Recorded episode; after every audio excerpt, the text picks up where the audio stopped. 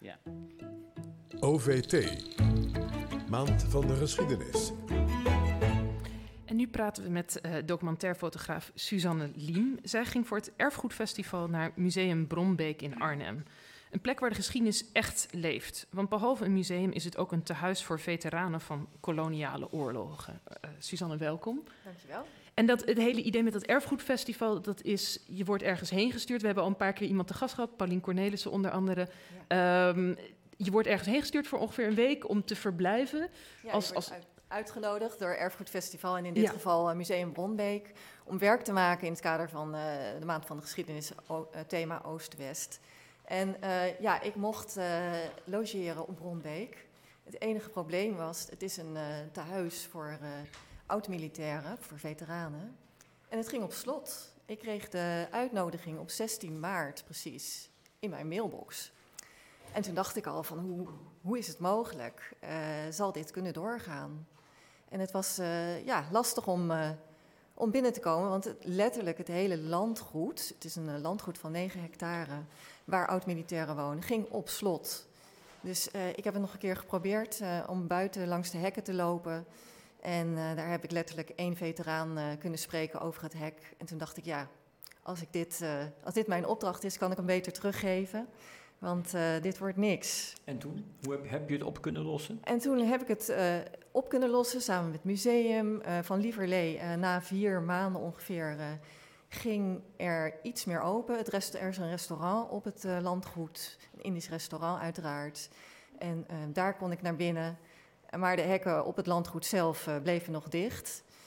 uiteindelijk kon ik logeren in een portierswoning. Nog ja. steeds was het spannend of ik in contact kon komen met de bewoners. Maar kennelijk is dat gelukt, want anders zat je niet hier. Klopt. Uh, dus wat hoopte je daar te vinden? Wat was je plan? Wat, wat wilde je doen? Wat wilde je met ze maken? Je wilde ze fotograferen, wilde, je wilde met ze praten, vermoed ik. Vertel eens, wat, wat is Ja, ik wilde heel graag praten, altijd al gewild, met, uh, met de bewoners van Bronbeek. Ik was niet verder geweest dan het museum. De bewoners wonen in een museum. Um, het is een, uh, een plek waar, waar mannen met elkaar wonen die midden in de geschiedenis hebben gestaan. Uh, veelal hebben ze in uh, Nederlandse Indië gevochten, um, gediend moet ik zeggen, en, um, of in Nieuw-Guinea. En deze mensen hebben iets te vertellen en hebben iets te laten zien. Ja. En even, nog, ik ben even wel benieuwd, want als ze toen hebben gevochten, dan zijn ze dus nu ook allemaal ongeveer in de 90? Ja, 90 plus. Dus ja. uh, er, er, zijn nog een aan, er is nog een aantal uh, bewoners die in Nederlands-Indië heeft gediend. Ik heb er een stuk of vijf gesproken. Ja. En, en dus er zijn nog een aantal die nog leven. Waar, waren ze bereid te praten over die moeilijke periode in Nederlands-Indië, waar zeer, ze als soldaat vochten? Ja, zeer als, bereid. Bovendien vaak Molukse uh, soldaat, neem ik vaak, uh, vochten voor de Nederlandse zaak. Wat zei je? Nee, ga maar door. Oh, waren okay. ze bereid te praten Ze waren, ze waren, zeker bereid te praten, want uh, ik werd overal uitgenodigd op de Kamer. En dan was het meteen uh, duidelijk dat, uh, dat ze een Indisch verleden hebben of een, een, oorlogsverleden. Je ziet overal foto's aan de muur van het, uh, en, en, certificaten en onderscheidingen.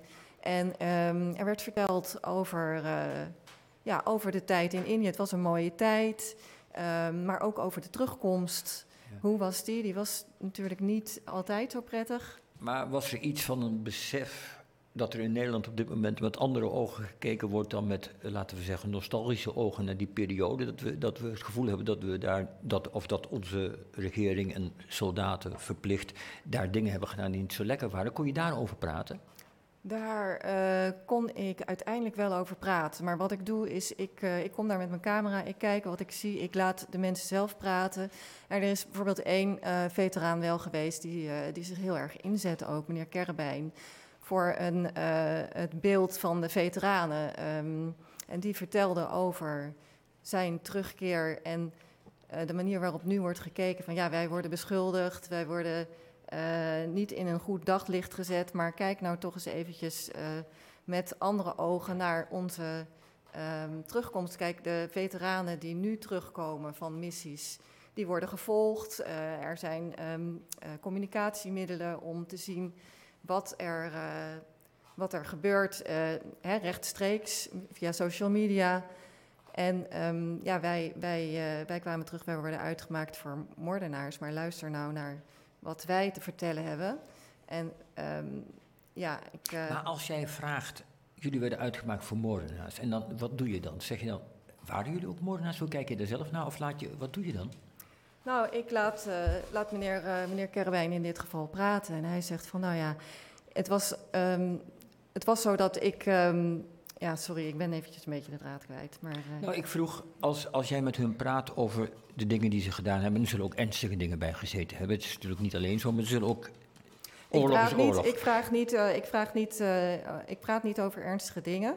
Het enige wat hij zegt is: ik ben heel erg blij dat de politiek heeft besloten om mensen te sturen naar, uh, naar Nederlands-Indië. om uit ons uit deze situatie te halen. Want ik, hij vond wel dat ehm, de onafhankelijkheid van Indonesië terecht was. Dat mensen recht hadden op onafhankelijkheid, maar niet op de manier waarop het gebeurde. Want Nederlanders, Nederlands gezinnen werden aangevallen. En uh, zij moesten verdedigd worden. Hij zegt van nou, ik ben heel blij dat de um, militairen zijn door Nederland zijn gezonden naar, in, naar Nederlands-Indië om ons te bevrijden, want anders had ik hier niet gestaan. Wij ja. werden aangevallen. Ja, ja. Dus, en, dus je kiest er nadrukkelijk voor om hem zijn eigen perspectief te laten vertellen. En je praat nu eigenlijk over de, de, de beruchte Bersiap-periode, waar het heel gevaarlijk was voor mensen, omdat dat Ja. mensen die met de Nederlanders zouden heulen, werden, werden afgeslacht. Ja, En dat verhaal vertel je, teken je op en dit zit. Ja dat is het. Maar dat is wel in- interessant, want kijk, wij, wij zijn eh, journalisten, dus wij gaan meteen naar die pijnpunten toe, Ja, zoals Jos nu ook al eh, eh, doet. J- jij bent eh, fotograaf, misschien zie je jezelf ook meer als, als kunstenaar. Hè? Je kiest voor een andere aanpak, dat doe je ook in ander werk, dat je echt mensen hun verhaal laat vertellen. Ja, klopt. Ehm, en eh, misschien komen daar natuurlijk ook wel hele andere dingen dan naar boven, dan misschien op die manier dat wij met mensen in gesprek gaan. Hoe, hoe, is dat? Komen Ja. er inderdaad, krijg jij verhalen te horen door die hele open aanpak die wij misschien wat minder makkelijk te horen krijgen?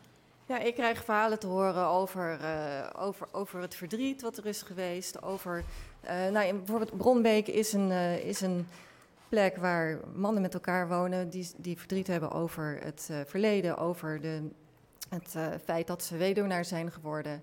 Dat ze, ehm, ehm, ja, ik, ik klap een beetje dicht. Nee, het geen, geen, geen probleem. Maar het is dus, je zegt, ze blijven eigenlijk dichter bij hun persoonlijke leven en hun persoonlijke ervaring van eh, Ja, wat En hoe gaan ze daarmee meegemaakt. om? En hoe gaan ze Ja. met die persoonlijke ervaring om? Dus ze hebben vaak dingen meegemaakt. Ze gaan eh, sporten, ze, gaan, ehm, ze, ze worden verzorgd op Bronbeek. Ehm, ze zijn eh, eh, bezig geweest met, eh, met andere activiteiten in hun leven. Maar wat ik bijzonder vind, is dat, eh, dat zij, ehm, hoewel ze dat verleden telkens een rol speelt nog, dat ze daarmee leven. Er is bijvoorbeeld een meneer De Jonge, en die is in Nieuw-Guinea geweest. Hij heeft een eh, slechte terugkomst gehad, maar wat hij daarmee heeft gedaan met die kennis en die ervaring, is dat toen eh, de mannen uit Srebrenica terugkwamen, Dutchbed, heeft hij ze opgevangen, heeft hij zijn huis ter beschikking gesteld samen met zijn eh, vrouw. En heeft hij gezegd van nou, hier heb je een luisterend oor. Ik wil eh, graag naar jullie luisteren en ik eh, eh, heb zelf eh, dat niet gehad. En daar zijn vriendschappen eh, uit voortgekomen voor het leven. Hè, en, Dus dat zegt ook ehm, wat over die relatie tussen, tussen veteranen van verschillende generaties die, die er blijkbaar bestaan. Zeker, ja. En dat, is- dat is omdat zij elkaar begrijpen. En dat is ook eh, ja, het, eh, het, dus de, de, gemeenschappelijke deler van de mensen die daar wonen in het, in het tehuis. Ja. Hè, het, het militaire verleden. ze komen wel van verschillende ehm, eh, diensten, dus van de marine, van de landmacht. Dus je ziet ook dat daar vriendschappen door ontstaan en groepjes. En is het nou zo dat, dat jij bij jezelf denkt: ik vind dit belangrijk om te doen, om het verhaal van die mannen op te tekenen, omdat in het huidige debat in Nederland wordt er misschien soms iets te snel gezegd: misdadigers, misdadigers, misdadigers. Ja, Ehm, dat je wilt laten zien, verplaats je eens in waar die mannen voor stonden. ja eh, verplaats om je te daar. snappen dat, dat, dat we het niet zo simpel, dat ondanks dat je iets slecht kunt vinden, toch ook met Ja. Hun ogen moet kunnen kijken. Is dat, Ja, is dat een eh, bijdrage aan het debat wat jou betreft? Hoe, hoe, hoe- Ja, ik wil graag laten zien dat, eh, dat er verschil, zoveel verschillende verhalen zijn met verschillende perspectieven. Dat je niet moet oordelen, dat je moet luisteren, dat je kunt luisteren naar de mensen die het hebben meegemaakt. En ik ben natuurlijk ook bezig geweest met nabestaanden van grote spelers van de decolonisatieoorlog. En hè, dan heb je het uit de tweede hand. En hier op Bronbeek kan je uit de eerste hand horen wat er is gebeurd van mensen die midden in die geschiedenis hebben gestaan. En ze zijn zeer toegankelijk. Museum Bronbeek is nu dicht. Normaal gesproken kan je het museum in en dan kom je de bewoners tegen. Uh, dat is nu even niet. Het museum is tot 2022 gesloten. Maar je kunt wel naar het landgoed, want er wordt een nieuwe tentoonstelling geopend binnenkort. In één heel klein vraagje. Ik ben daar in de buurt opgegroeid, ik had tante er tegenover wonen... en dan zag je van die mannen met baarden, daar was Sinterklaas niks bij. Ja. hebben ze nog steeds die lange baarden? Sommigen wel. Eh, goed. Suzanne uh, Liem, dank voor je komst. En, en inderdaad, we kunnen dus die tentoonstelling waar jij nu ook, uh, die je hebt gemaakt met jouw foto's, die kunnen mensen binnenkort gaan zien daar op dat landgoed in de open lucht dus, omdat het museum vanwege corona gesloten blijft.